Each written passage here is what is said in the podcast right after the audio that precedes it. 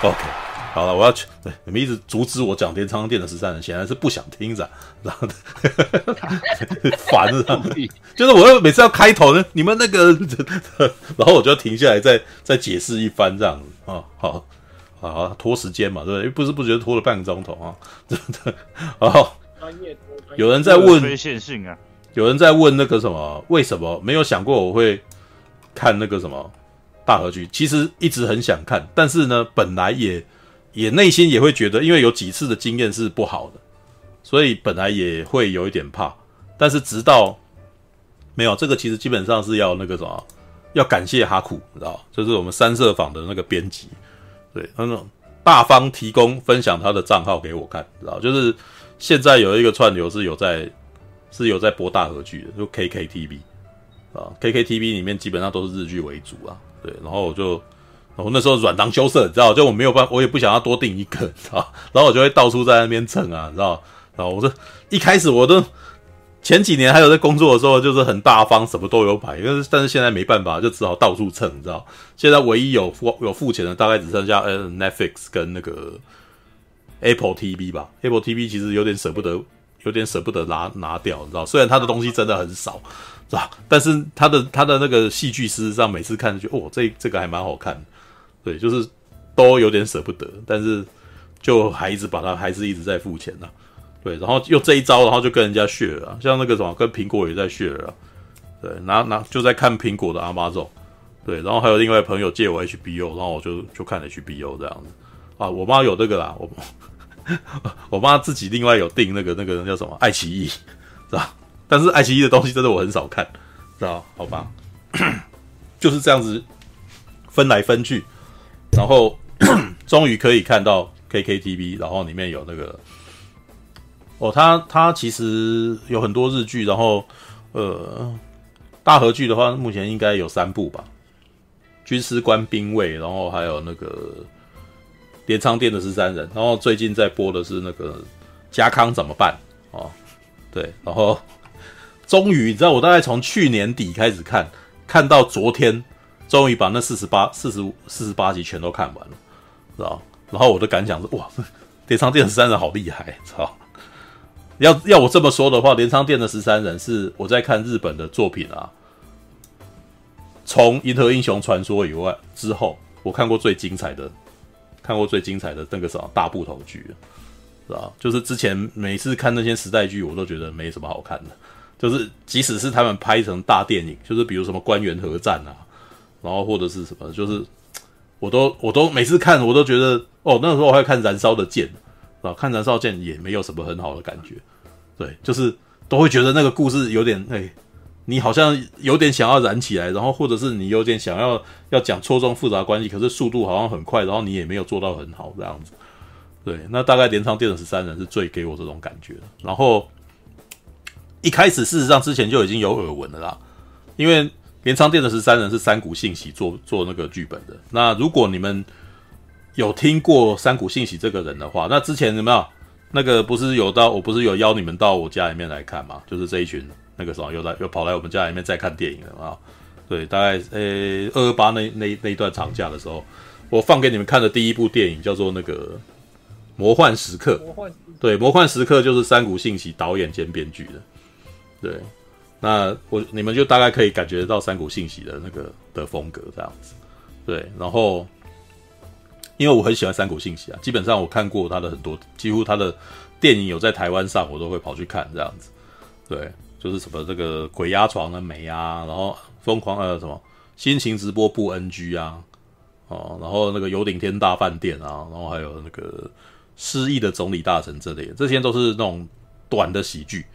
哦。然后他拍大他大部头啊，这边有写啊，山谷信喜是那个什么镰仓殿十三人已经是第三次了，就是他之前好像还有真田丸吧，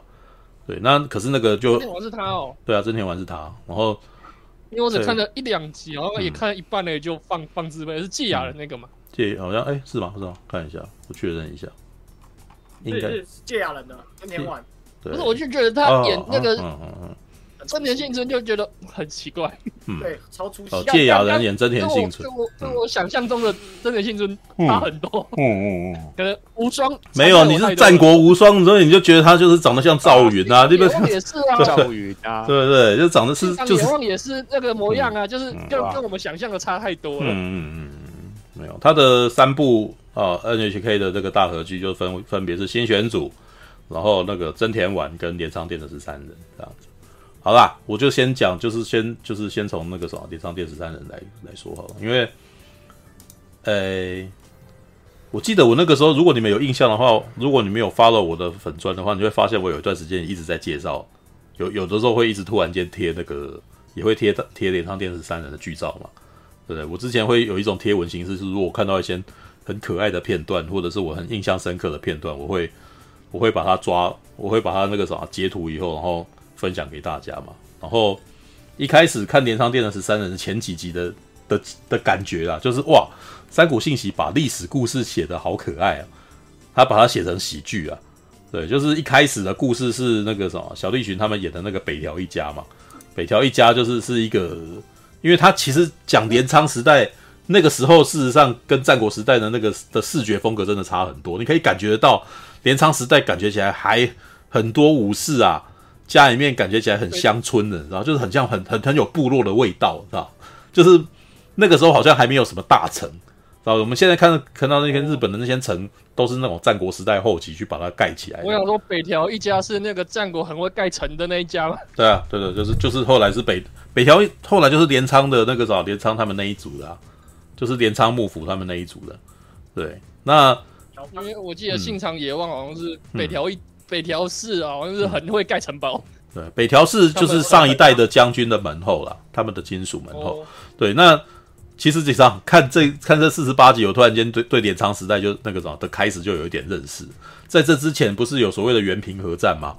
原平和战，你知道我的知我的知识从哪来？我的日本原平和战的知识是从一套漫画叫《修罗之客》看来的，你知道是吧？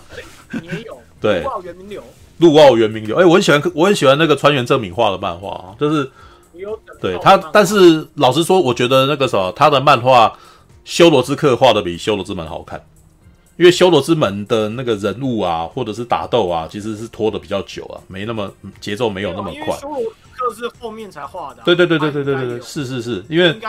他他制造了一个陆奥原明流这个故事嘛，《修罗之门》，然后《修罗之客》事实上是陆奥原明流的外传。就是在讲那个他自己自创的古武术，然后这个古武术那个在因为是从从那个什么战国时期以前就有了嘛，流传下来的，所以所以他就会开始去写说，哦，那他战国时代的是谁碰到什么啊？然后可是也，可能就是只是一本，就大概只有一本单行本的篇幅，然后到下一本单行本的篇幅就讲别人的故事的，所以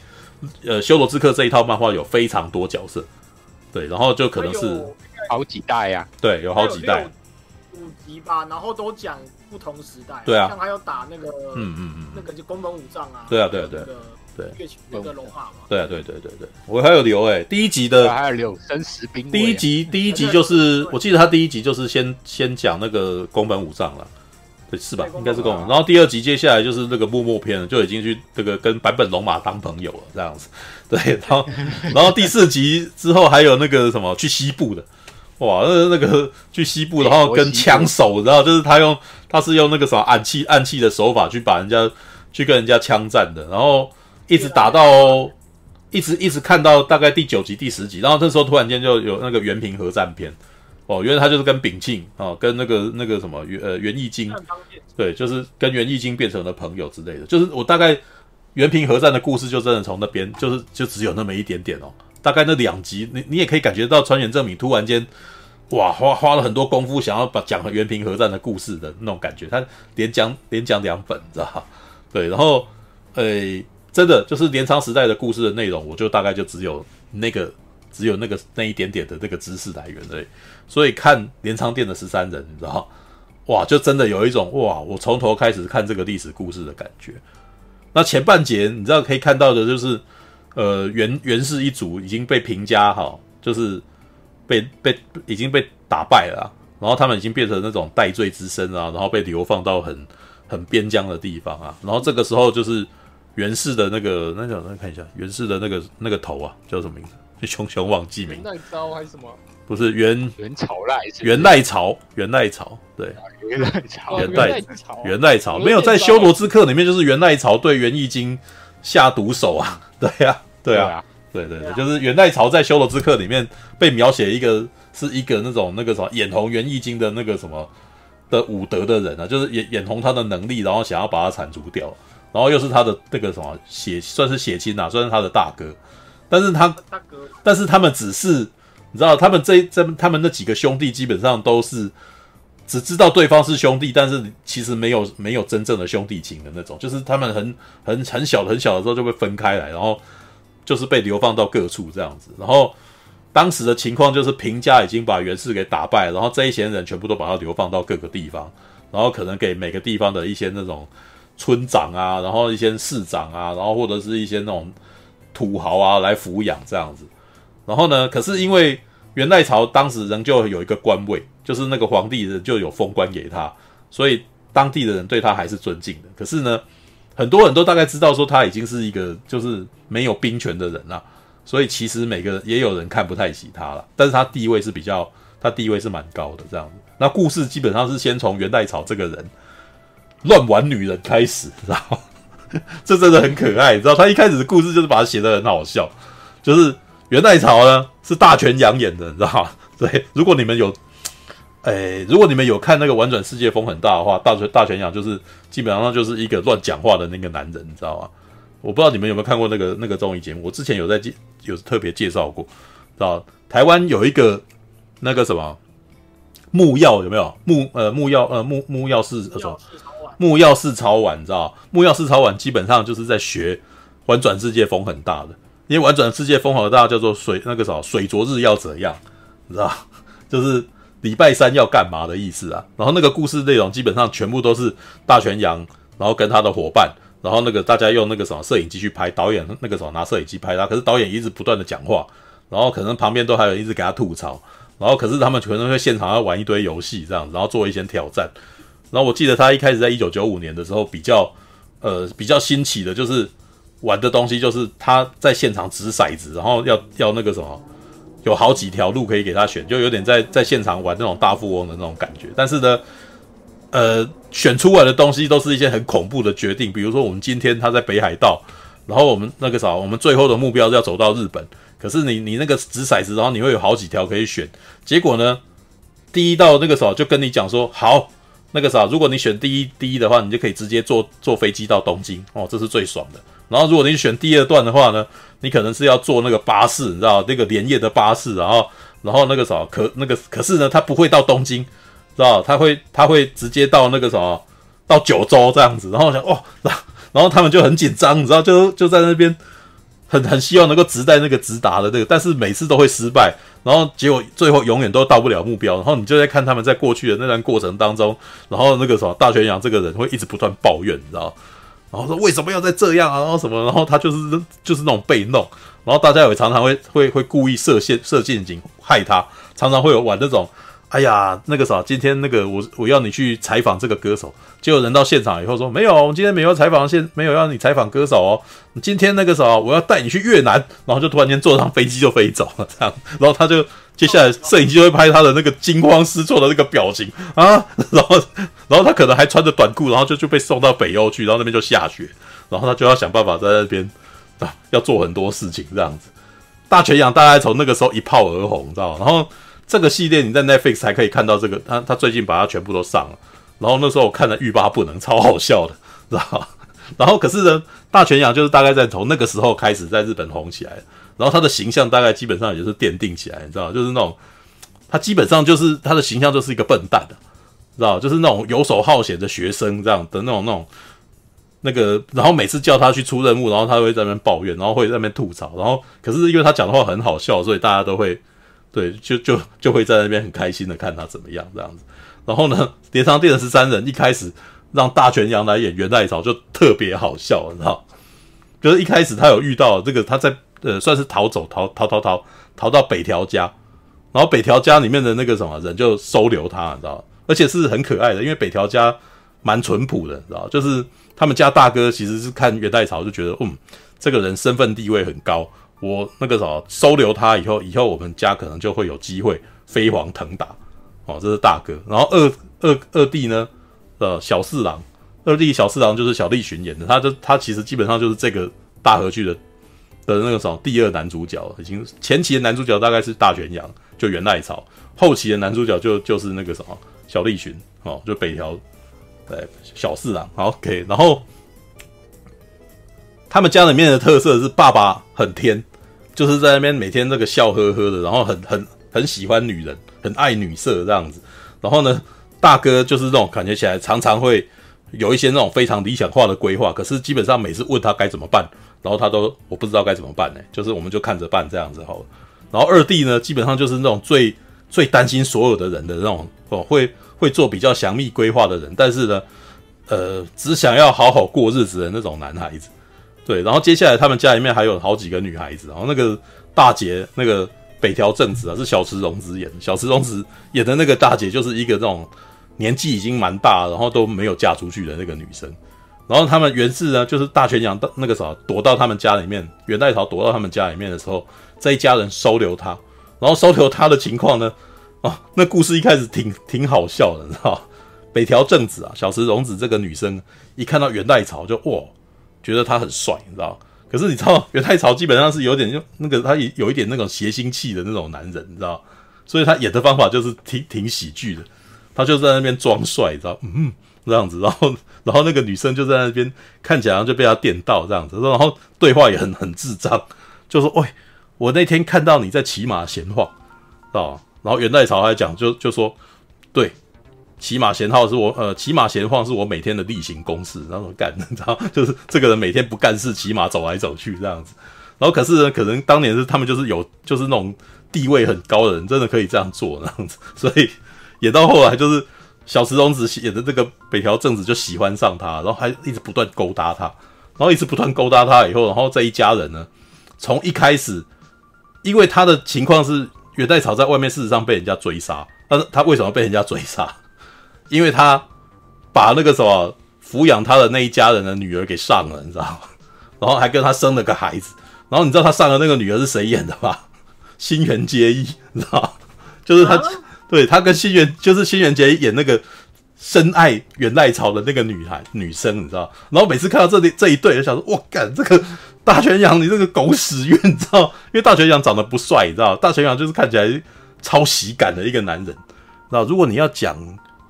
如果你要讲台湾有谁跟他风格很像的话，我觉得大概就陈汉典吧，是吧？第一时间看的话，现在现在那个什么那个的，现在大泉洋已经不是那种等级。但是如果你看那个什么早期的那个翻转世界风很大的风格，你就可以感觉起来就是有一点陈汉典这个味道，这样子，就就模仿啊，然后那个啥很会很会打敌赛，很会很会乱来这样子，对，然后哇。你你可以想象陈汉典跟新垣结衣在一块的那种感觉，然后新垣结衣还很喜欢他，然后还跟他生了一个孩子这样子，然后这故事里面中间的那个本来小四郎啊，就是小栗旬所演的这个男生啊，还暗恋新垣结衣，你知道？然后里面那一段还有对话，他说：“哇，那一天那个时候，那一年我们去拜访他的时候，他一直看着我笑，我还以为他很喜欢我了，结果后来那个什么，在听到他的消息已经生孩子，已经已经那个怀孕了，你知道？”然后他内心事实上有点有点难过，知道心中很难过。然后那个每次遇到新垣结衣的时候，都还会想要去关心他，这样子。然后新垣结衣，可是新垣结衣就是完全就，我觉得演演到后来，大概新垣结衣也知道啊，大概也知道那个，也也知道小栗旬喜欢他这样子。然后可是前半节都是说，如果你为我好的话，你就要为我着想啊，这样子。然后你就要帮我啊，你要想办法那个啥，让我可以跟那个。跟赖朝公复合啊，然后就可以跟大泉洋在一块，什么之类的。然后一开始的对话也超笨的，就是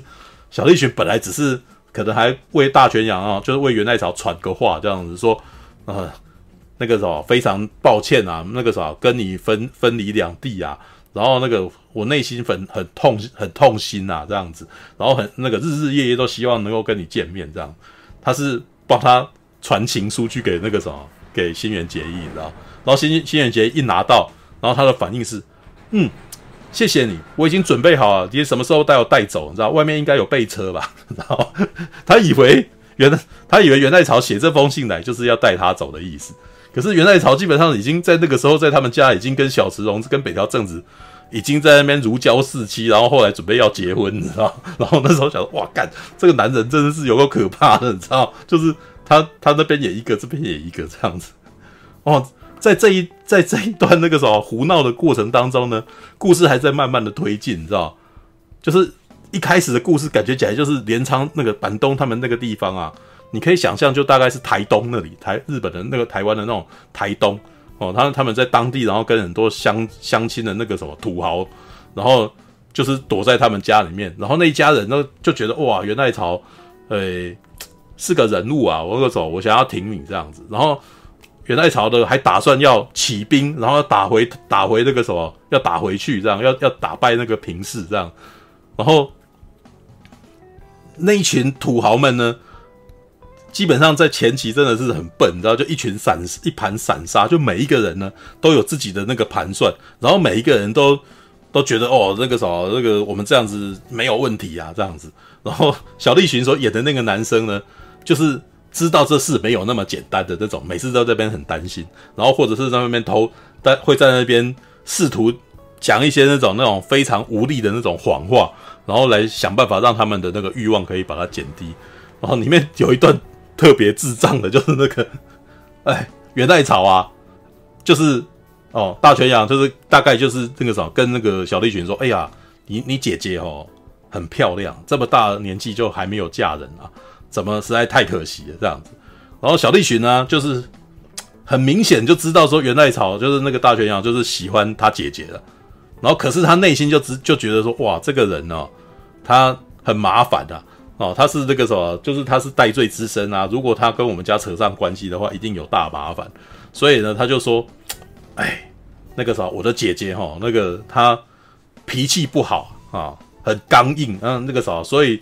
长那那个啥到那么大就都还没有嫁出去这样子。然后，可是元赖朝啊，就完全不为所动，说：哎呀，可惜啊，她长得这么漂亮啊。然后小四郎啊，就是小栗曲就在那边。”那是化妆画出来的，平常不能看啊！我想说，那时候我看的时候就觉得很乐，你知道三谷信喜，你把历史人物写的那么智障，你知道就就基本上就会看到一群人在那边耍笨，你知道然后演这演故事一直往后演，他剧情就一直还是有继续往前推，你就是反正这一群人在吵吵嚷嚷当中呢，还举兵要叛乱。然后举兵要叛乱，然后旁边那一群还说：“我跟你讲，一定会有百万雄师来参加啊，一定会来那个什么，会来集合的。”结果那个时候早上醒过来，只有二十八个人而已。说：“这么少人，这么少人。”然后旁边你不是说有二十八个人？哦：“哎呀，哎呀，这样没有问题啦，我们就去了嘛。”然后我就想说：“哇，干这样真的可以吗？” 然后，然后他们就真的要去打，然后二十八个人就去打，就二十八个人就起义了这样子，然后。可以的，因为日本战国或是更之前，其实日本的人其实都很少，他们就是基本上战斗人员就是武士嘛，武士其实都不多。嗯，他那些你说他们有说什么几千人、几百人，那都是农民凑数的，真正在打就前面那几个武士。对，所以这二这这几个基本上就是二十八个武士，然后就一起就直接就去。然后可是呢，我觉得三谷信喜的可爱的点就是他会把一些史实，你知道吗？他会在前面会再加一些这些人的那个什么私底下的个性，然后这私底下的个性会突然间让这整个故事变得很很可爱，就是这些角色就突然间变得蛮鲜活的，对，让呃，然后在在在打的时候，前面他还会制造一些，因为他本来是已经是历史故事，我们大概如果有熟读历史的人，可能就会知道说那场战争是赢还是输，可是对我们来说，我就是还没有看，所以我其实会有惊喜感，然后可是再来一点呢，他会。他还会在前面写一些伏笔，知道，就是明明最后会怎样，但是他前面会突然间写这个角色，其实他的心境不想要做什么，或者是他还试图去阻止，然后他甚至还会写的说那个东西可能有机会成功，结果呢，那个啥最后就失败了，然后最后失败的时候，我们在看说，哦，怎么这样子，好扼腕，他当年这些这些角色明明也不希望这样，怎么最后会发生这种事，然后你就会有点难过这样子，对，然后像。里面那一段有一段也是在打仗的时候也是蛮笨的，知道聚集了一群人马，然后呢，对方有那个什么，对方已经兵临城，呃，兵临在那个山下，然后他们就在山的山的那个什么上面山上这样子，然后呢，一群哦小四郎啊这一群人就还在那边讨论，知道吗？说我跟你讲那个，诶，他们人多，我们人少，哦，那最好哈、哦，就是不要下去跟他打，知道吗？因为我们人少就在平地，那基本上就核战就会输掉嘛。那最好的方法就是让那个什么，我们躲在丛林里面埋伏游击，让他可以进来森林里面，然后我们再攻击他，然后这时候在混战当中，我们等对等我们的援军到这样子，哦，然后都计划的好好的、计划的好好的，然后那个什么就，然后他就，哎，北条他们这一家就叫他们的爸爸说，哎呀。你最擅长挑拨离间了哈，那个，请你哈，那个出去，请你出去那个挑拨他哈，让他让他冲进来这样子啊，然后那个爸爸还拍胸脯说，那个这个交给我最会挑拨离间的这样，然后就走出去，然后就就就去跟他们较阵，你知道？结果那个两边骂一骂，然后爸爸很生气说冲啊，然后结果所有人都从树里面冲出来，然后看，然后说我看着说啊，真的，然后这一场战争就这样输了，然后然后说看着说。很乌龙，你知道吗？前半节我基本上看那个什么连长电十三人，就说我是看笑话，就是他这样真的，他这样子怎怎么会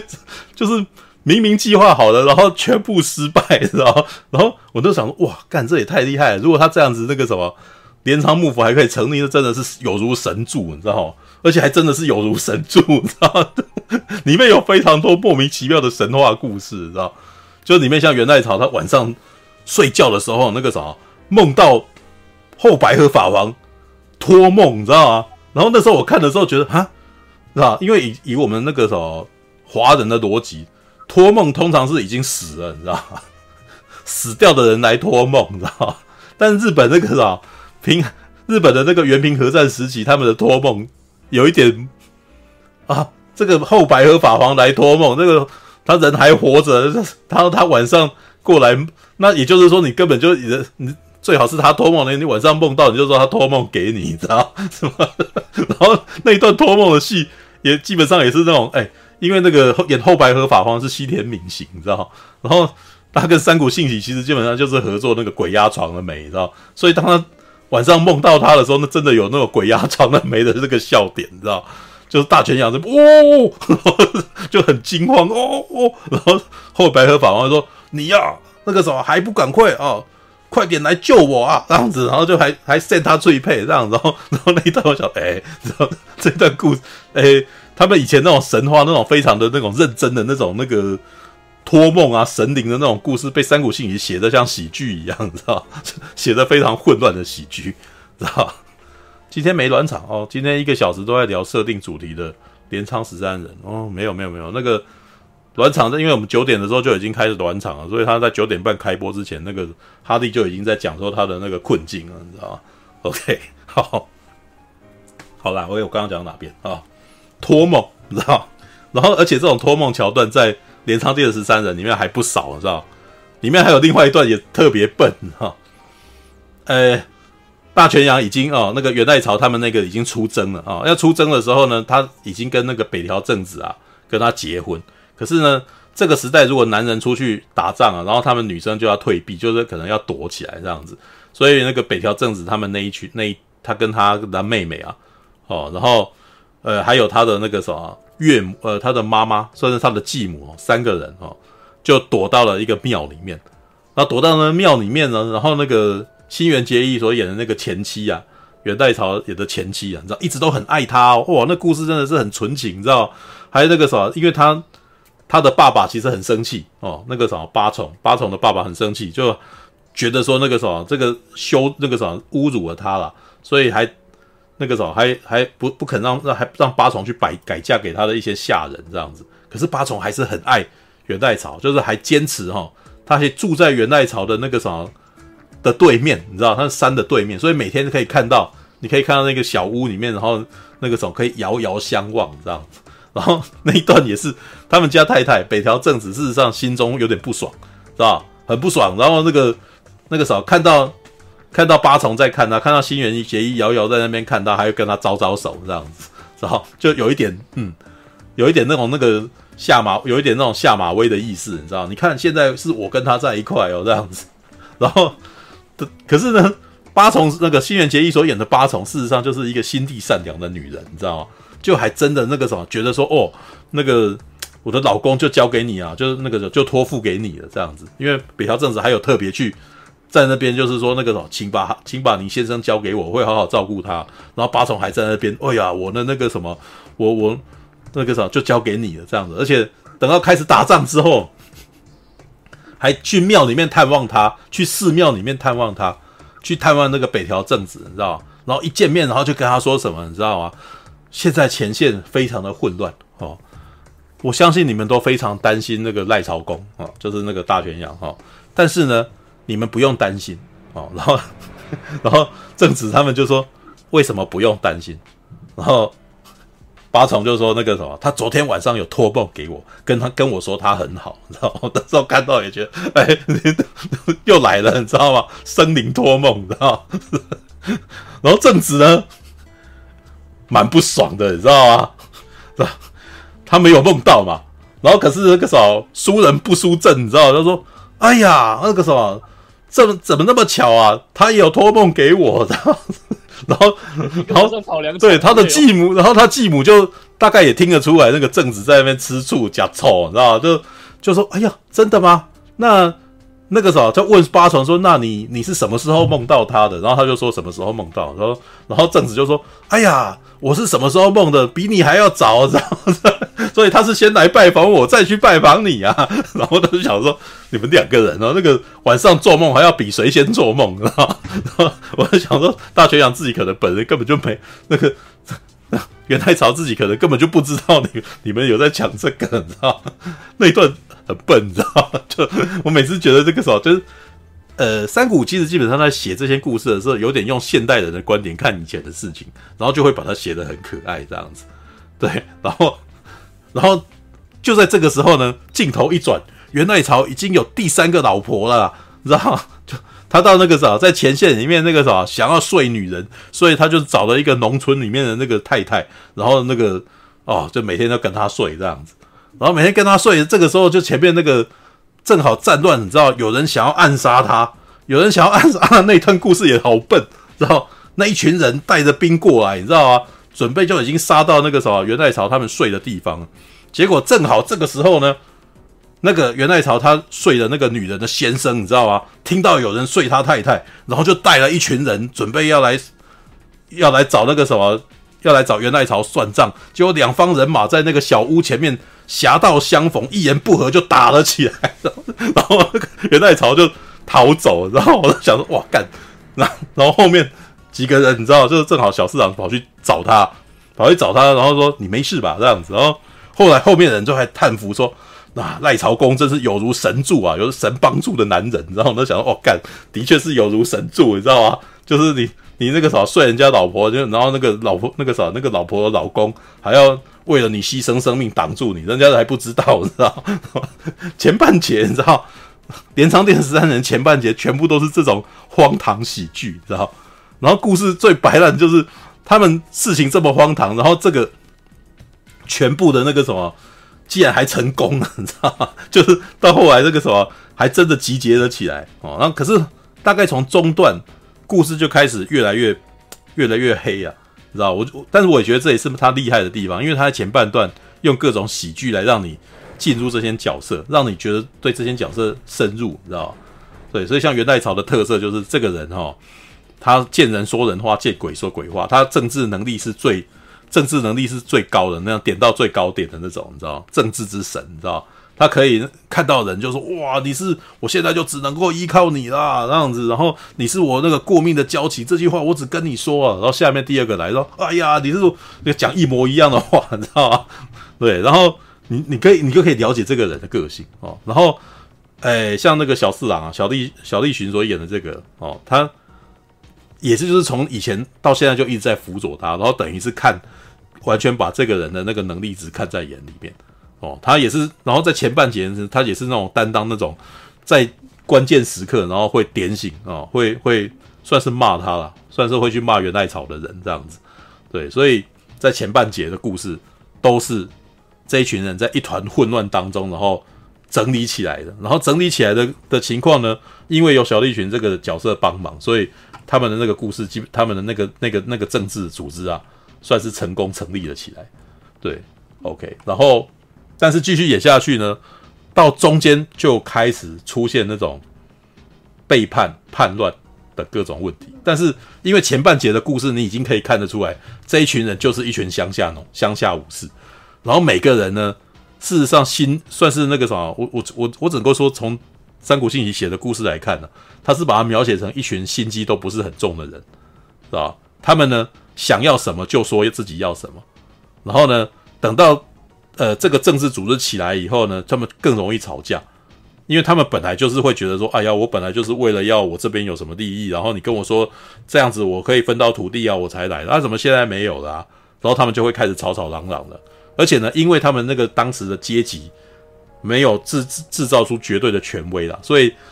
每次他们进来的时候都会在那边吵，然后吵的内容感觉起来就是那种。哎呀，那个时候你我你也没有什么了不起，你就是我乡下的朋友，什么东西的，我为什么要听你的？然后就在那边吵了起来，这样子。所以从中间开始的故事就开始，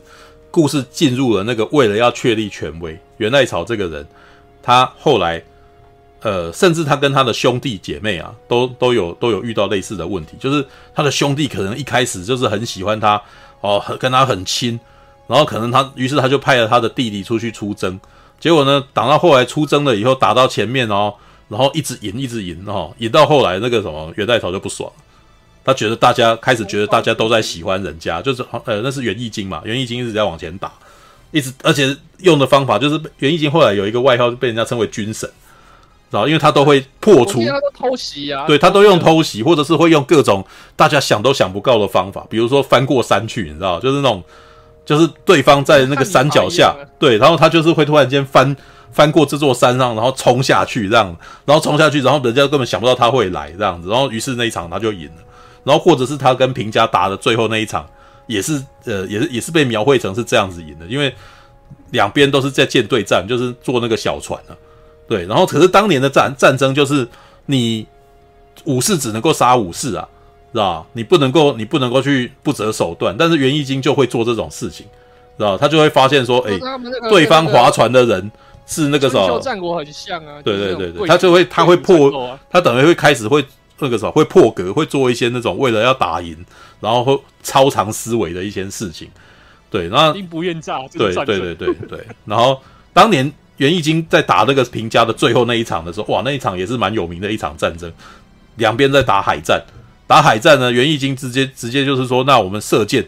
叫弓箭手直接去射那些那个划船的人，对吧？因为本来以前是不可以这样子，你只能够射那个什么，你只能够射战士而已。然后他们他就决定出来射箭放箭，直接去射那些划船的人。于是呢，于是这一场战争就赢了，你知道吗？对，然后那一那一场打的哇，那个什么，到最后事实上那个什么算是那种站在血上面，嗯，算是那个他踩着血啊打赢的。对，但是呢，从这一段跟故事开始，就真的这个人开始慢慢黑下去，因为从那边开始，你可以感觉到，呃，这个时代的政治斗争啊、哦，因为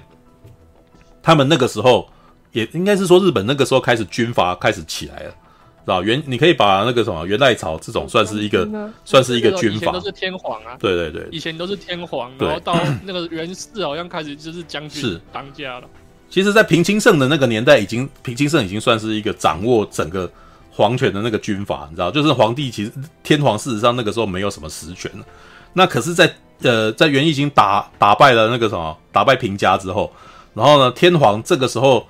又开始在担心说，哦，那你你这样子，那个我的权力就没有了，所以他会开始弄，他会开始分化，开始分化这那个什么，就是源家的人这样子，所以。当元义经到了那个什么京都的时候，他就会哎呦，那我就封你当什么高官啊，然后那个你那个什么，你不可以回去啊，哦，然后那个就一直赞美他，然后还一直封他高官，然后可是这个时候呢，呃，在那个什么镰仓这个地方的那个的那个什么源赖朝就越来越不高兴，因为本来他认为说，呃，他他用了一个说法是我才是真正的源氏的武家栋梁啊，知道就是。名正言顺的是我啊！如果有人打着源家的名义啊，那你就是跟我作对，我就是会先杀了你啊！对，那当年那个时候其实还有另外一个那个什么，对，另外一个人也是被也是被打，然后那个时候还是叫源义经去跟他去去把他击败这样子。结果等到源义经啊打赢了以后，就变成反而是那个什么后后白河法皇啊，就是当时的天皇就开始要扶持他，就就想说要拿来把他把这个人扶起来，然后跟源赖朝对抗这样子，结果这造成那个兄弟两个人的反目啊，就是诶那一段事实上写的还蛮感人的，因为《三国兴起》是把他写的时候，源义经啊其实是非常希望跟哥哥和解的，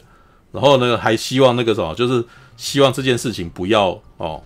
不要造成两个人的这个的问题。可是袁赖朝的内心就是认为说，你如果没有过来跟我低头的话，我就不可，我就没有办法原谅你啊！你只要不过来，我就没办法原谅你。但是重点其实好像也不是因为源义经的问题，是你你现在的身份是被人家抬起来，我就我就没有办法，没有办法忍受我跟你是并并立的，你知道吗？所以这故事到后来其实还蛮伤感的，因为那个前面也一直写。然后《三国兴起》也一直在写说，这两个人可能有机会可以修补关系什么的，但是到最后就没有办法，最后就是源义经就这样死掉了。这样子演到那边，其实也已经哇，那个你可以看得到那个什么延昌殿十三人，那整个四十八集基本上就是一直不断叛变的故事。从那个他自己起兵，然后自己把那个怎么整个整个镰仓啊，这个叫镰仓幕府，他那个时候就是征夷大将军的这个名字才刚刚开始而已。对，那之后你不是看到那个德川幕府啊、室町幕府啊，那个都是呃什么足利幕府之类的，那个都是都是从镰仓这个时候开始。这个幕府将军的体制从这对对对，幕府将军的体制是从这个时候开始的。对，就之后别的国别的家族起来，然后变成掌控整个日本的，然后他们也是封自己当，就是也是要求天皇，就是让自己哦算是影响天皇了，让给天皇压力，让天皇封他们当征夷大将军。当然，中间有的时候会有一天不一样，像是那个丰臣秀吉啊，丰臣秀吉就不是就不是征夷大将军，他是那个什么官白，就是幕府将军，就是武官路线的最顶端嘛。对啊，对啊，对啊。那个丰臣秀吉是类似文官路线的最顶端，嗯、可是丰臣秀吉的问题是他一样有那个武力啊，嗯、他也是武力起来的，所以说对，就是那个时候名分不太一样，他只是挂一个名而已、啊。对对对对，那官白嘛，官白，对，那那个是官白，你知道对。好，那可是呢，大概演到大概中间的时候呢，主角就要换人了，因为元赖朝过世哦，元赖朝已经死掉。元赖朝死了以后呢，接下来的故事事实上哦，有那个什么，就就开始在讲说要如何那个什么继承这个家统，知道他们，因为他们源家的那个家统，然后一开始可能是他的儿的孩子啊，知道让他的孩子当那个第二代的征夷大将军，可是那个基本上在那个时候还没有再确定哦，还并不确定说一定征夷大将军这个职位一定是他的那个什么儿子，或者是他有他协同的才可以哦。中间还有非常多的疑问，你知道吗？对，所以像呃，而且最大的麻烦是元赖朝生性生性好色，你知道，所以他事实上有很多孩子。知道吗？有很多孩子，然后呢，他的孩子还有那个时候，有的时候还有源氏血统的其他，就是还有更多的远亲，像他的哥，像他的弟弟的儿子什么之类的，对，那都有机会。然后在前期呢，那些那种我我刚刚不是提到吗？坂东武者这一群人，本来呢都是乡下武士，所以本身那个时候也从来都谁都不服谁啊，就是都觉得说哦，没有那个确立很良好的阶级关系。那真正当时真正的权威起来就是。就是元代朝起来，那元代朝起来，事实上他其实也是用杀，用杀掉那种觉得好像可以跟你并立的人，来建来建造权，来建立权威的。像元义经那个时候，就是哎，好像被认为好像是天皇要服你啊，所以我我我就会说你你是朝敌，然后就要把你击败，就是你不能够不能够有两个哦，只有能够有我一个这样子。好，那第二代的征夷大将军的那个时候的麻烦呢，就是在于。太年轻，你知道就是他们所下的非常多的决定，都可能那个什么不符合，都不符合当时的坂东武者这一群人的利益，你知道吗？所以这一群人就开始觉得说不可以都给他决定，你知道？于是呢，所以他们就成立了一个叫合议制十三人，你知道吗？哦，合议制十三人，然后那个要找十三个长老啊、找十三个长老，然后有那个什么正式啊，有有一些那种那个什么。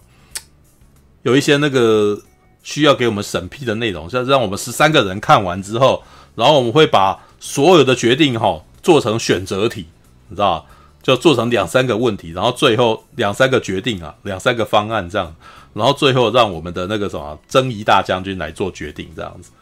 哦，这就是所谓的你知道，其实按照现在的状态来讲，有一点像是内阁的这种概念。知道？就是我们基本上，比如说我们的皇帝要批东西这样子，可是呢，那个什么很多内容，那个奏章啊，或者是申诉都是太复杂，所以会由下面的官员整理好，然后跟你说明，然后接下来简单讲好，然后然后再列出方案，然后让你选择哪一个比较好，这样子。对，那可是呢，一开始我觉得十三人那个也蛮有趣，一开始只有五六个人而已，就大概三个文官，然后再加两个武官这样子。可是呢，因为各方势力哦，就在那边，诶，这样子的话我也要啊，你知道那个，然后而且我希望我这边人比较多这样子，我这样子人比较多，我们在投票的时候，我们就可以压倒性这样，就对方也说，哎呀，这样子不行啊，我这边也要拉谁过来，然后就有很多那种，诶，啊，你要我再来干嘛的，你知道吗？我不是，我就不太擅长这个啊，这样子，然后，然后，没有，没有，没有，我只是希望你坐在这边，那每天不用特别过来，你就站在我旁边这样就好，对，然后结果最后扩充到十三个人，你知道，那一集也蛮好笑的，就是一开始人很少，然后后来这边这边我要加一个，那边我要加一个，后来弄弄弄弄弄到十三个人这样子，然后等到他们要开会的时候，在那个整个他们那个合适里面坐了满满一排人这样，然后 那个当时那个什么。二代将军就很生气，说：“你们为什么要这么多人？知道吗？” 然后很生气，他说：“你根本就不信任我，你根本就是说那个你们就是不想要把权力给我嘛，什么之类的，知道吗？”但是那一段是基本上就是在这样子确立了下来，你知道，勉强接受。然后每次在过程当中都是哇，呃，这边说一说，那边说一说，这样子。哦，这个时间点的那个小栗旬所演的小四郎还是一个好人，知道吗？还在那边，哎呀，不要这样啊，那边很难过啊，什么什么什么之类的，这样子。对，好吧，那什么哦，希望等等我有机会说到小次郎失恋那一段哦，不，那一段好像有留到最，你讲的是香菇那个吧？知道？里面有几段是那种，因为他们都是乡下男生，然后都不知道如何要讨女孩子欢心这样子，然后呢，旁边那三浦一村啊，就是他的那个损友就会跟他讲说：“哎呀，我跟你讲啊，女生啊都很喜欢香菇啊。”你知道吗？我我其实从我的观点来看，我觉得，诶，他讲这个话好像好像是在讲色色的事情，你知道吗？你知道吗？都喜欢香菇，啊，香菇，你这这个什么老二就长得是香菇啊，然后 然后 对，然后头啊，就对了。可是小栗旬所演的这个小市长就很笨，你知道吗？就是他以为是讲真的香菇，所以。他就送很多香菇去给他喜欢的女生，然后，然后他喜欢的女生就啊，为什么你给我这干嘛？你知道？而且这个东西，这个算是这个这个什么？早期他骗他的这件事情祸延三代，你知道吗？因为后来他的儿子啊，你知道他他的儿子喜欢一个女生的时候，要去提亲的时候，他也是这样子跟他讲的：你要送很多香菇给他，然 后结果对方也是莫名其妙，知道？对，这个这、基本上到最后一集还有这种，还有还有这一段对话竟然还有出现，你知道？就三浦义村就在那边，哎呀，你知道我很久以前跟你讲说女人都喜欢香菇吗？我骗你的，你知道？好，OK，好，这个故事事实上在中间的时候已经越来越黑了，就是而且里面还蛮乌龙的哦，里面因为他们当时是那个比气哦，跟那个北条两家，好、哦，by the way 哈、哦，比气哈。哦然后，如果你没有看过一个轻小说哦，叫做《我的青春喜剧》啊，诶，是吗？我的青春喜剧是不是？啊，我是不是搞错？是不是搞错什么？你知道吗？那个里面的那些人的姓，你知道吗？基本上全部都是拿镰仓时代的那个的大户的姓来来来来取的，你知道吗？像是那个那个女生叫什么名字啊？那个那个包包头叫什么名字？有比冰。你知道吗？有比冰那个也是当年那个镰仓的时候的那个一个大户的名字，你知道一个一个一个大贵族的名字，你知道？然后这个比气啊，比气是就是在当时那个时候跟北条两家在那边抢，在那边抢他们自己家里面的那个什么的那个的王那个什么，算是那种镰仓将军的那个实权的人，你知道？对，比气呢演比气的就是我们勇者义彦的那个佛祖啊，知道？但是呢，他在这部片里面。还蛮鸡巴的，你知道吗？就是那种很讨人厌的一个角色，知道？因为从我们，因为这故事基本上是从北条的观点去写的故事，所以就会写的时候是基本上是北条为那个什么镰仓打下基础的，是北条出战的啊、然后那个北条家里面的人那个什么出去打仗，然后那个比气家呢在远处观隔岸观火这样子。然后呃，虽然说比气家里面的那个什么这家老妈妈以前是源赖朝的那个乳母啊，就是他的那个奶妈。然后他们其实基本上算是最呃最早的那个什么支援源代朝的人，但是呢，在开始打仗的时候呢，比气完全没有出手，知道他是在打到已经差不多了以后，然后他才出来，理所当然一出来接手这样子。OK，好啦，那个，哎，哦，跟小小市长他朋友想做某件事来证明会成，哎，我已经忘记这一段了，好吧？对，我只记得香菇那一段了，哎，对，好。然后比气，可是到那一段的时候呢，呃，有一个很大的乌龙，你知道吗？那个乌龙真的，我看一看，觉得看这一段这一段判断也未免太太凄惨，也未免太乌龙了，你知道吗？他的那个第二代的那个什么镰仓将军啊，早年事实上是非常为所欲为，就是常常会很凶，你知道那个，而且在初期的那个和一支的十三人呢，因为他的年纪也算蛮大的啦，就是第二代的将军大概也二十几岁，然后所以其实大家好像有的时候有些他的有一些行为，大家好像还还会很为难，就是好像无法觉得哇那个什么，他毕竟是镰仓殿啊，我们必须要他有他的权威啊。像里面有一个人最夸张的就是那个。他很喜欢一个手下的那个什么太太，然后这平常那个什么跟他就是已经有来往这样子，然后后来为了要占有这个女人，就直接把对方叫来说：“你把老婆让给我。”这样子，然后所有人全都反对，你知道，全所有人全都说：“你如果要这样之后，还不如杀了我就好了。”这样子，然后那个连他的妈妈那个正子都过来，那个什么说：“你这样子不行。”然后那时候他讲了一句让我觉得哇，他让我觉得。有够理直气壮的话，你知道吗？知道？只要是相爱，只那个啥，他讲了一句：只要两我们两人相爱，就算他是对方的老婆又怎样？知道？他想哇干，知道？好理直气壮的话，这几门这简直是那个勇者义彦，你知道才会讲出来的话，你知道？只要是勇者喜欢巨乳又有什么错？你知道？这都是勇者才会喜欢巨乳，对，就是因为勇者所以才喜欢巨乳啊，你知道吗？所以我就如果我不敢讲，我就不是勇者嘛，你知道吗？干，你知道吗？哈哈哈 对，好，先不提那个，那这一个一那个什么赖元赖家，他呃生重病，你知道吗？因为那个年代哈、生重病基本上可能就是要挂了，你知道吗？他的他的爸爸那个源赖朝当时啊。那个从马马上面跌下来，跌下来以后就昏睡不醒，你知道？然后那些医生还有在那边讲说，因为那时候医术很糟啊，所以就很想说发，就是看他有没有流汗，他有流汗就代表他还有旺盛的生命力，想要活下来这样子，哦。但是后来元代朝就是这样死掉哈，所以后来他的儿子啊，也那个什么生重病，躺在那边不能动，然后那个什么。就也在那边哦，他有流汗，然后那个，所以他可能会有那个什么，可能有生命。可是所有的人都在觉得说，这个二儿子啊，这个元代家应该哦，二代将军应该会活不了。然后所有的人就已经开始在想说，哎呀，他也没有生孩子，那我们接下来是不是第三代的将军要扶谁啊？哦，然后这个时候就已经开始那个时候已经开始在那边准备要那个开始分开始准备要要接班，你知道，就已经开始在那边规划了，你知道。然后当时比气啊，就是已经准备要，都已经准备好了，然后要打了这样子。然后可是这一段那个什么的阴谋哈，弄了一圈以后，北条把比气家全灭掉，知道全全部杀掉。然后他们扶持的这个人哈，跟他的那个什么比气家的那个太太是赖家的太太哈，也全都杀死这样子。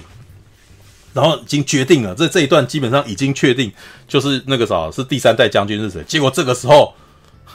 那个生重病的人醒过来，你知道？我那时候想说，哇，天哪！就是哦，那个时候还有一种还有一个习俗，就是你如果把对方，呃，因为那个将军啊，他们在死之前哈、哦，必须要先剃度，知道？因为他就是就是先让他做和尚，这样这样才可以成佛，这样子哦。那所以当时赖家躺在那边的时候，已都已经头都已经剃掉，都已经那个什么，当他醒过来，结果他一觉醒过来，他已经变和尚的。然后他还问，对他，然后结果他醒过来以后，他接下来第一问的就是我太太跟我儿子，然后，然后那时候看的时候想说，干都死了，你知道吗？全部已经在你睡觉的过程当中，你们那个时候两个亲戚在那边互斗，然后你的那个时候你的岳父把你的那个岳父跟你的那个妈妈已经把你把你太太那一家全部杀掉了，知道？结果呢？哇，那个有够尴尬的。那个他醒过来，他还是镰仓店啊！你杀掉镰仓店，他们家小孩，哦天哪，该怎么办？你知道吗？大概从那个时候开始，那个时候小小栗旬他们北条那一家那个什么就已经呃，他们那时候有讲，就是我们基本上已经回不去了，你知道，就是这这这件事情做下去就是砸，就是做下去。所以呢，赖家最后被软禁，你知道被带，就是算是被送走。然后第三代将军，然后那个什么，还年纪还很小，你知道，就是你其实以那个什么华人的价值世界观的话，就有点就是那个挟天子以令诸侯的状态，知道，就是有点像是那个什么汉献帝那个年代，你知道。可能才九岁、十二岁啊，然后接下来那个那个曹操，你知道扶植他，他当宰相啊，这样子。对，其实这个时间点，那个时候我们看也大概发，我我自己看也大概就可以看得懂啊，知道？但是我那时候看，其实真的有点感慨，你知道吗？天皇无实权，所以会有武家出现，会有镰仓殿，会有镰仓殿出来，来那个什么，这个这个权力者，然后出来，然后于是天皇就是变成一个虚位。可是呢，连天皇连镰仓殿自己呢？我们征夷大将军也变成了虚位，你知道吗？就是到最后变成是镰仓殿的亲戚在在做决定了，因为连然后连仓店这么小一个，你知道吗？就是诶，第三代的连仓店很小，年纪很小，你知道，就是我都还没有元服啊，然后就然后那个什么一边上每天一边上学，然后那个什么一边学习政事，然后然后接下来那个什么就是看着那十三人在那边谈，在那边聊那个什么，在那边哦、决定政事，然后。决定要怎么样弄，然后就是由他来决那个什么，他只要点个头这样就好，知道吧？对，这是第三第三代的故事，你知道？第三代的故事也是蛮乱的哦，因为赖家过世以后，然后接下来是元时朝啊、哦，元时朝还呃还特地取取一个叫元时朝的名字，你知道，还天皇取的，天皇就是在想说，哇，他就是赖那个什么名字故意取得像赖朝一样，知道元时朝。然后连天皇这边呢，也想要争取，也想要拿到那个什么赖朝这边的掌控权，你知道？对，那大家都是看他年纪轻轻不懂事啊，知道？然后这个东西演到后来，你知道？而且我那时候看的时候觉得，哇，这也是还蛮惨的，因为演到后来那些人事实上都亲戚，你事实上可能还都兄弟姐妹这样子，就后来这个什么哥哥杀妹妹啊，然后弟弟杀弟弟杀杀儿子啊什么之类的，然后。这一这一场哦，又是一个这种兄弟姐妹互相残杀，然后也到那边呢。其实小四郎啊，那个原来的那个小栗旬已经整个黑掉了。他大概从大概那个什么决定要出手，那个什么把原那个什么跟笔记决战啊的时候，就已经他就已经决定要铁了心了，你知道？然后在到了那个什么第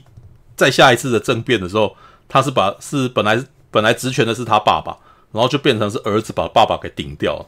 是吧？一样一样的情况，爸他觉得爸爸太私心了，然后呃没有办法公正的决定事情，然后想事情全部都不是为了、啊，应该讲说不是为了整个镰仓哈，只是为了他们自己家里面的专横，所以他就决定要啊，所以他就决定要代替他，你知道就是就变成是儿子把爸爸顶掉，然后等他儿子把爸爸顶掉以后，他就变成等到他在主政的时候，他连衣服都换掉。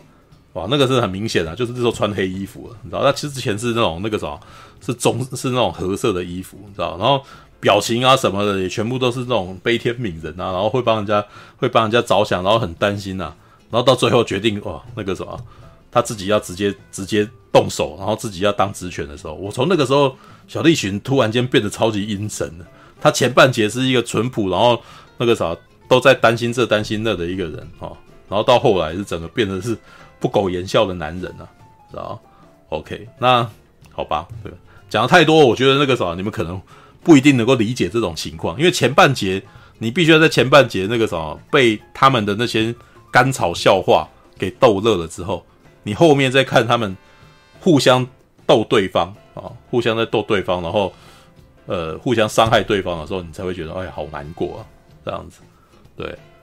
后面到最后一集，因为最最前。印象最深刻的就是最最近的那一集啊，最近这一集的最后面，真的就是那种那个什么小四郎啊，就是这个，诶，他的本名叫什么？我每次都忘记，你知道？北条十，诶，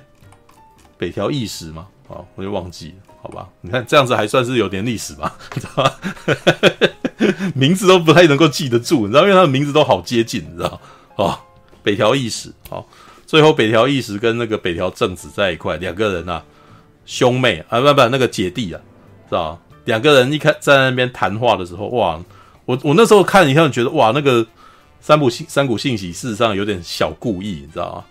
他那个剧叫做《镰仓殿的十三人》，一开始我们都以为镰仓殿的十三人是讲他那个什么镰仓殿底下的十三个人合议的的的合议制，结果不是诶、最后面那个小栗旬才一那个一时才突突然间在那边讲说，他已经他说哇，那个啥为了要稳定这个天下，你知道，有太多人都死掉了，知道，然后他就开始算，知道，就就算谁死了谁死了谁死了这样子，算一算他正好杀掉十三个人，是吧。所以镰仓队的十三人是指在镰仓呃成立以后，然后叛乱，然后被他杀掉的十三个人，是吧？对，然后到最后只剩下他一个了，然后 OK，那可是他讲的那一段，其实当他把这个话说出来的时候，正子啊，呃，算是脸色铁青的问他说，呃，其中一个儿子啊，元赖家，你既然也把他算在里面。所以你是那个啥，所以呃，所以元赖家是被你杀死的，是吧？因为每次之前他杀了一些人，他事实上都没有跟他的姐姐说是是他杀的，因为他都可能会找一个刺客去把他杀掉。哇，这里面那个刺客基本上每次出来你就知道，哎呀，是他他他他应该是要把人家杀掉，而且呢，最那那个啥，三谷幸喜写到写的故事写的一个很特别的点就是。这个刺客本来还是从别的那个是别的人给他的，然后这个别的人本来这个刺客正是杀掉他大哥的那个刺客，啊这是他是特别写的，你知道？那等到他知道了以后，他不但没有那个啥，没有杀掉他报仇，他还继续使用他，继续用这个刺客，然后去去为他做脏事这样子。OK，那最后正直看着他就说：“哦，我真的觉得那段事实上还蛮五味杂陈的。”因为正子事实上有跟他讲说，啊，他的姐姐说，我早就隐隐约约知道了，对，那你这样不行啊，你知道你说出来的话，你那个啥，你你说的谎啊，你要圆谎，你知道？然后那时候觉得，啊，天哪，你知道？因为经过那么多年，其实那个啥，因为他的姐姐正子后来，呃，在他的那个先生死掉之后，他其实有点是那种慈禧太后那种状态。基本上有什么事情，如果有发生不能决定的事情的时候，他会出来，他会出来做决定，或者会出来先力压众议这样子。后面最后面两集的故事，事实上就是北条义时他被天皇讨伐，下了讨伐令以后，然后北条义时本来这个人是打算要自己出去出面的，希望说镰仓殿能够避免掉一场战祸，结果是由正子啊，对，当时他的身份已经已经是贵为那个尼御台啊，就是因为。只要是先生过世之后，通常那个时候他的太太就是要出家为尼，你知道？但是因为他还是有很大的政治影响力，所以本来叫做那个什么御御那个本来叫做御台所啊，对，太那个什么将军的将军的太太本来叫御台御台所，然后等到他变成了尼姑以后，就变成尼御台，知道？等到尼御台再往上爬，因为当将军里面有一段第三代的将军也被杀掉，被杀掉以后，结果没有人可以继承。没有人可以继承之后，然后他们还请天皇去送了一个人过来，送了一个人过来，哇，那个两岁而已，你知道吗？我那时候看到两岁而已就，哇，他们最满意，他们最喜欢这种了，就是最好是不自己完全没有决断能力的，哦，像孩子一样，然后我们慢慢把他变成我们的，把他教育成我们希望他的样子这样，然后权力呢，本来还是小四郎啊，本来还是北条义时要继续当职权，但是呢，尼玉台啊，就是那个北条政子，这个时候认为说不可以。不可以让他自己一个人做啊，所以他就决定自己出面了。哦，这个时候自称我自己叫倪将军，你知道吗？他想哇，爬上来要当将军，你知道吗？对，但是到最后的那一段，他们那个啥要已经算是最后一集的时候啊，那个北条义时已经是那个啥，身体都已经不能动，快要挂了这样子，可是还是强制支撑着他的身体，认为说啊，远方呢。还有什么很有可能要复辟啊？可能又有他们要叛乱的迹象啊！我必须要斩草除根，要把这些人杀死啊！对，然后这时候他本来还要请他的姐姐去那个什么拿药过来，让他治那个什么，让他可以治疗他，可以让他可以动起来这样子。可是这个时候，那个他的姐姐这时候发现，就是说，哎，你又要再弄脏你的手了嘛？你要再弄脏你的手，我就不能让你活下来，你知道？就是把那个直接在他的面前把那个药倒掉，你知道？那一段事实上还蛮感人，其实诶，那种气氛也很特别，就是这两个人事实上有一点，有一点那个什么共谋啊，你知道，就是一个人，呃，正子这个倪将军，他其实一直都不希望不希望把事情做到最绝。可是呢，小四郎这个北条义时，他其实也不是很愿意，他其实每次都不愿意，但是他就知道说，他如果要维持这个政局平稳的话，他就必须要在不能够让那些那个什么叛乱的人心存侥幸。结果每次呢，他的亲戚出来那个什么那个叛乱以后，然后可是那个什么，你叛乱了以后，我不能够原谅你啊，你你不你你以后那这样子，别人都会觉得说你以后。哦，叛乱了也也许就不用死，也也那个什么，那个那个责任也没有责任这样子，那以后就可能还有机会啊。对，那个最后其实演到后面哦，那个 连他家的妹妹都已经那个啥，就是还写信，连他家那个啥，觉得他们家最最小的那个妹妹，我其实也一直都觉得这个角色是最没有心机的，连这个没有心机的人，他内心也有那个野心，也想要那个啥，也想要当御台所。也想要加入哦，也想要那个什么，让他自己的儿子来当那个什么镰仓殿这样子，结果一样，他他们玩不过这些人，马上就被抓到了，而且对方是知道你有这个心，但是我就不阻止你，知道吧？北条义时到最后常常在玩这个，他早就知道对方可能会有想要判，但是他偏偏就是要去刺激对方判断，当他要刺激对方判断的话，他才名正，他才有那个名正言顺。他才要比较名正言顺的那个什么，有 有这个理由，然后去压制这个判断，然后把你们全部杀死这样子。对，里面呃，把北条义时这个角色写的就是他最，他是把他算是把他写的有点半黑脸的可怜人的感觉啊。哇，里面有一段更最最让我觉得比较悲惨的就是那种三代的，诶，应该是三代的将军吧？三代的将军其实那个什么，诶，好男色，你知道，喜欢男人啊。然后呢，诶。常常偷偷跑出去，你知道？然后偷偷跑出去去干嘛？都去找那种那个什么很豪迈的那个男人的那个将军家里面，在那个将军里面过那个什么，跟他们呃的那个他们的手下，在他们家里面手下在那边玩这样子。对，然后回来以后那个后来呢，他们家里面的那个什么呃那个算是元老啊，功臣元老。然后因为三代将军事实上很喜欢这个元老，然后就很想要封他。算是算是那个什么，给他一个权贵的封的那个官位。可是呢，对于北条义时来讲，你是绕过了我们这个什么正正当的那个行政管道，然后你想要特别拔擢他，你想要特别拔擢他，那你这不合规定，你不你不合规定的话，我不能够让你这么做嘛。对，可是呢，后面就有发生说，哇，那他开始觉得说，这个这个元老啊，知道吗？他其实在里面算是那种很可爱的那种人，就是完全没有心机的，满脸胡子这样子。对，那叫什么名字？八 A 靠北啊妈，要记名字真的很辛苦，你知道吗？对，我看一下，你看一下，呃对对对对，能源和田义胜啊，和田义胜，对，和田义胜就是那种那个什么很没有心机的那种那个什么很豪迈的男生这样子，老人家啊，然后呢，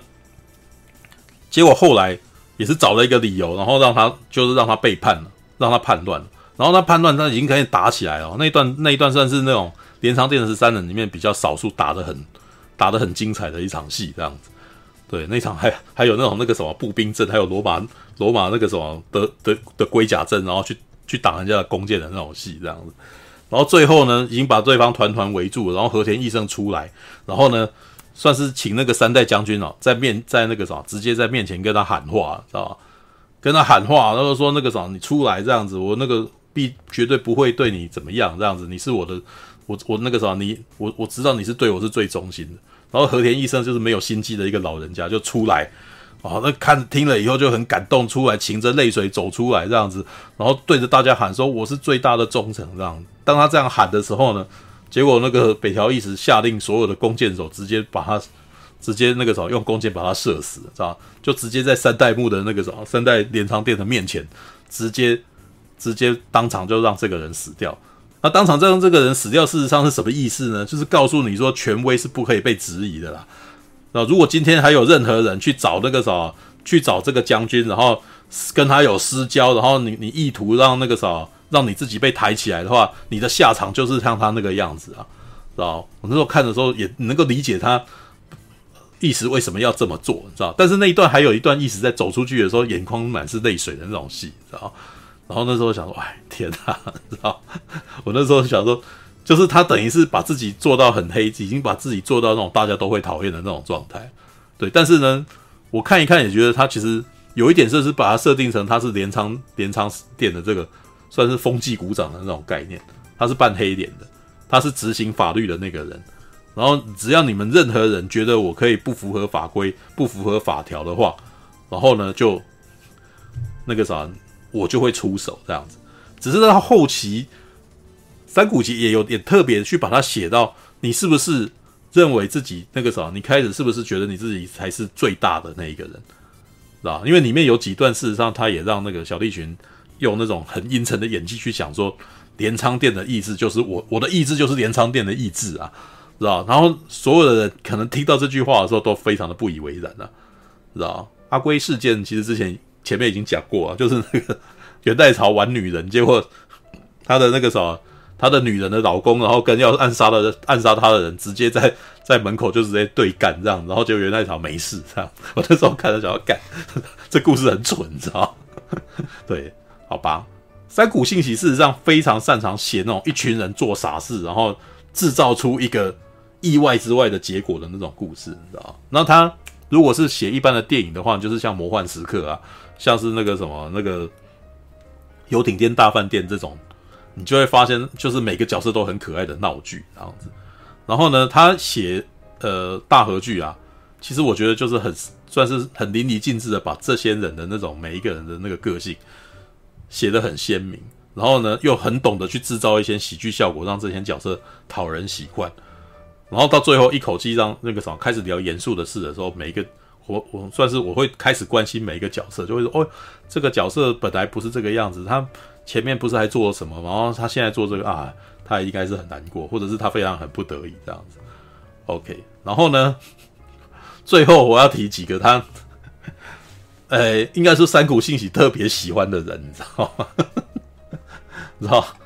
他大概最喜欢的大概就你知道。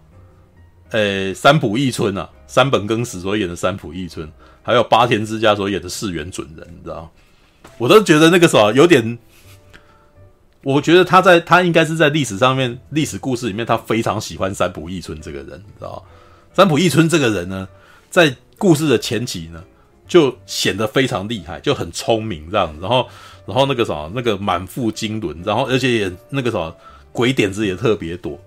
然后每一次呢，北条义时那个什么有事情，都可能还要拜托三浦义村这个人帮忙这样子。然后等到后来镰仓殿起来之后呢，三浦义村也大了，然后呢，他是无时无刻每次看到很多事情，都会看到三浦义村在里面想要叛乱，你知道？然后可是每次想要叛乱到中最后，他每次看到苗头不对，然后他就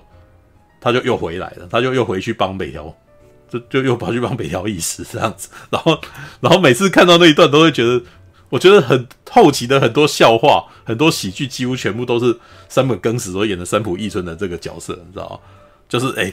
你你每次看到他在那边讲一些那种阴谋啊，然后那个啥煽动人家啊这样子，然后可是接下来他可能一回头就说，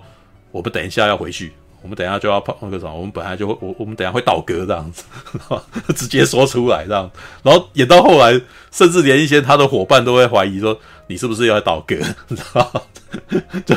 然后甚至可能还会有一些那种那个什么逼他，你知道？会逼他说你一定要立下那个死誓啊，立下血盟啊这样之类的。然后我觉得最有趣的是那个时代看起来好像所有人也觉得血盟这件事情很重要，你只要一立誓就不可以这样子。所以里面有一段很好笑，知道？和田义生的当时的太太，知道？那个叫做那个什么？八玉前。哦，然后看出来觉得说和田义生可呃看得出来三浦义尊应该是想要叛变，知道？应该等一下会倒戈，所以呢他就直接那个什么，他就直接呃要他那个什么立誓，你知道，然后那个誓基本上就是你要写这个书啊。写写写下那个盟约，然后把它烧掉，然后放到水里面把它喝掉，吃到肚子里面这样子。结果他最后准备要他他那个什么，他喝下去，然后那那段那一集的故事还他很他很那个凝重，你知道吗？说完蛋了，知道那个什么，我我不能叛变，知道知道？抱歉的小四郎这样子。结果下一集的一开始，和田医生一找到他一回来，你知道就说你是不是想要叛变？如果你想要叛变的话。我拜托你先跟我讲，不然等下我在我们开始打的时候哈，那个你才叛变，我很麻烦的，你知道吗？这故事直接说出来，我觉得很可爱，你知道？我很麻烦的这样。然后三浦义村还会说：“你为什么要讲这种话呢？这样子，然后你怎么那个时候明明知道我会叛变，然后你你还要这么说，你知道吗？然后和田义胜还在那边，哇，那真的是很粗人，你知道吗？就是我们战场见了，哈，那个啥，那我可是呢，那个啥，毕竟你你跟我是亲戚关系，我怎么那个啥，我绝对不会背刺你一刀，你知道吗？对，然后我们战场见，然后结果三浦义村出来以后就开始跟他的手下说。我们我们决定了，我们我们现在要投靠北条家这样，然后然后那一群人很害怕，我们刚刚才刚刚吃过那个，我们才刚刚喝的符水而已，这样怎么办？你知道？然后旁边哦，八田之家啊，四元主人就很帅，你知道吗？就嗯，我想我有一招这样子，然后什么一招？我本来以为他要干嘛，结果他们一群人跑去喝井水催吐，你知道？就就要把。吃的浮水吐出来，然后，然后吐出来以后，旁边人还在那边说：“这样真的有用吗？”然后旁边还有一个人很难过，说：“哎呀，我吐不出来怎么办？我要完蛋了！”然后，然后四人准人啊，八小六啊，对，小六对，我肚子。然后八田之家这个时候，我真的觉得他耍帅都耍在很奇怪的地方，你知道吗？他就对那个，他就拍拍那个吐不出来的人的肩膀，然后伸出他的食指，你知道吗？让我来帮你吧，你知道吗？然后我想要干，你帮他什么？你知道？就把手指伸到对方喉咙里面，然后，然后就这样把它吐出来。然后这边镜头还转着三浦义村，才一一副很不忍心的样子啊！我就想说，干你们这群人做蠢事，知道吗？然后于是呢就叛变了。我想说，干怎么？就是这故事基本上，只要是后来基本上把他，因为他太长想要叛变，结果最后没有叛，你知道？然后我觉得三谷幸喜算是每次都把他要叛变没叛这个故事写得很好笑，你知道？然后就是，哎、你又要做这件事啊？怎么又这样？怎么之类的？你知道？甚至连电影的算是这一集的最后面，呃，应该是最后一集吧。他又想要去，他又想要那个什么毒害北条义时这样子。然后北条义时就找他来，然后就你知道，因为他那个啥算是那个给他的太太，你知道，他的北条义时的那个什么第三个太太哦，想要毒杀，想要那个啥，想要害死他先生。知道，就是，然后于是呢，三浦义村二话不说，立刻准备毒药给他，然后，然后，然后他的太太后来被发现，你知道，被北条义时发现说你你都有下毒害我，你知道，然后呢，于是他就把三浦义村找来，然后意有所指的跟他讲说，我的太太呀、啊，给我这个药草啊，我就听说很补啊，知道，所以我把它混在酒里面，你来喝一杯吧，这样子，然后三浦一村就在那边，我不喝。对，我的身体很好，我不喝啊。对，他说你不想喝这个东西，是不是？呃，内心有鬼啊，这样子。然后，然后后来三浦一村就，哎，就他就就有一点听天由命，你知道吗？就呃就在那边，好吧，对，然后喝下去，你知道，喝下去以后身体就开始不舒服，你知道。然后三浦义那，然后这时候北条义时还在那边说吧，你知道吗？你到底那个什么，呃。你到底对我是什么想法？你知道？然后三浦义村这时候就好像中毒，你知道？然后那边走晃，摇摇晃晃这样子哦，然后然后就很生气，然后就在那边讲说：“我没错，我就是很想要你死啊啊！就是你你对我那个什么，我从小到大我都比你厉害，然后结果到最后你变成了职权，我呢还是一个那个什么，还只是一个御家人，你知道？我很想当职权这样子，结果等他在那边。”讲完，你知道看起来要死了，在那摇摇晃晃的时候，然后北条义时突然跟他讲说：“我还要告诉你一件事情，其实我没有放毒在里面，那只是普通的酒而已。”这样，然后我觉得那段很白痴啊。三浦义村突然间，哦，对哦，既然这样子的话，我嘴巴其实也不麻。然后，然后我想，原原来你刚刚一直以为你自己中毒，然后在那边演呢、然后，然后两个人才在那边，哇，好吧，其实我觉得他。写描写北条义史跟那个什么三浦义村的这一段，又互相竞争，然后又其实对对方不是很服气，然后最后，可是最后既然没有没有离弃啊，也不离不弃，然后最后还跟他讲说，请你这个照顾我家的儿子啊，我家的儿子要继承我，然后你要那个什么，结果最有趣的是，他去查史实，发现三浦义村最后面那个什么到死都都没有叛变，都完全没有叛他。然后，然后想说哇，这个这个损友，你知道，嘴巴上面讲，然后还真的平常有的时候会弄他，可是最后既然还是还是都没有判他这样子，然后想哇，很有趣的一个很有趣的一个人，你知道？那至于四元准人呢？四元准人基本上他演的八田之家在里面呢，在在剧里面事实上基本上是一个配角，常常都是做各种点缀的角色。就是他每次出现，他第一次我看到他对他有印象，就是源赖朝要死了，然后他帮他做墓，然后就是那个火葬的那个火葬场的那个什么木头要怎么架这样子。然后结果后来这个时候，他家儿子又要死了，然后又是他在弄这样子，然后。查了一查，发现他是一个非常就是在那个这一群御家人，这一群板东武者里面是非常懂建筑的那种人，知道很懂得木工这样。所以后面还有一段是那个什么宋朝的什么宋朝的工程师来，然后坐船的时候，然后那个请他一起帮忙支援这样。好，虽然他好像没有什么重要的戏，可是三浦信喜算是每次都是会写他在旁边神来一笔讲一些话这样，然后神来一笔讲一些话呢。呃，还有另外一个特别的，四原准人永远都会把他的衣服的那个领子拉很宽，你知道？知道？然后他的胸肌就会跑出来，你知道？就是他他每次基本上那个什么本体是胸肌，你知道？他每次都会装帅在那边做很多事情，然后可是他的衣服就拉很开，然后这边就有胸肌这样子。然后在八田之家啊，就是市原准人的最后一场戏，然后就是里面描述说，在历史上面描述就是他去那个拉了那一艘船以后。他就没戏了，你知道？然后那一段我都觉得有点故意，然后就是这好像在日本综艺中呃，在日本的那个演艺界也拿来当个笑话，你知道？就那一集是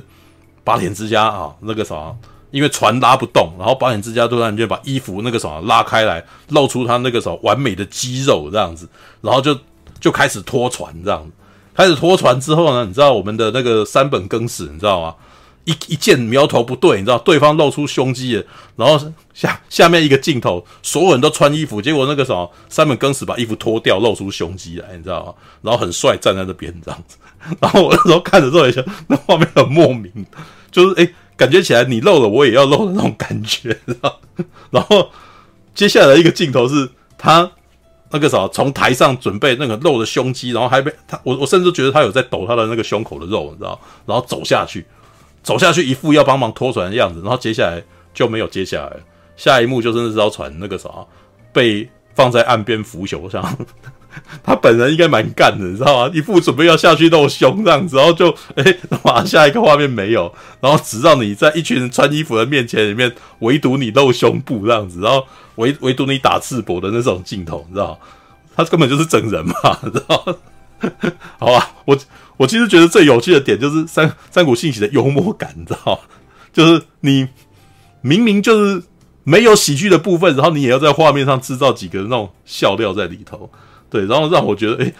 突然间觉得这这个你有点恶作剧的那种感觉，你知道？好吧，我也不晓得三谷是是不是三谷信喜是不是真的在恶作剧，但总而言之呢，这很可爱啊，他突然间做了一件很可爱的事情，这样子，OK，好吧，哎，我这讲蛮久哎。好了，四十八集讲两个钟头，我觉得也不为过了，你知道？我看一下刚刚对方有说，嗯，快快十二点了，他飞机还没回来。我看一下啊，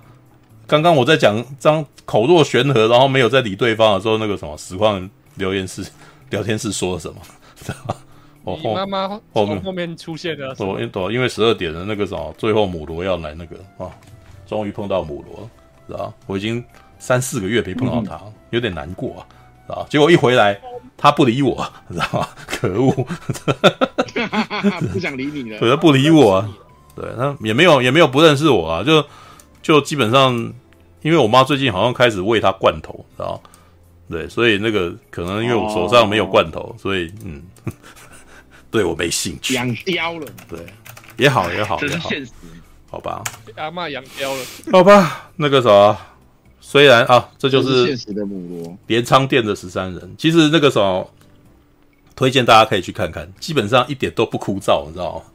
很幽默，你知道。但是也不是也不是所有的时代剧都很好看的，我还是这么说。因为最近他那个家康怎么了，你知道吗？我看了两集就觉得蛮蛮闷的，知道？明明有那么多，呃，明明基本上新的那个呃新的大河剧啊，这个家康跟家康怎么办哈？他前面的那个卡斯，你知道，基本上阵容之坚强，你知道，就哇，那个就那个什么，呃，我看一下，有那个什么，我们哎，对，直接把他找来看哈，名字 年纪大了，把他名字都不太记得，可恶啊！加冈本润吧，松本润。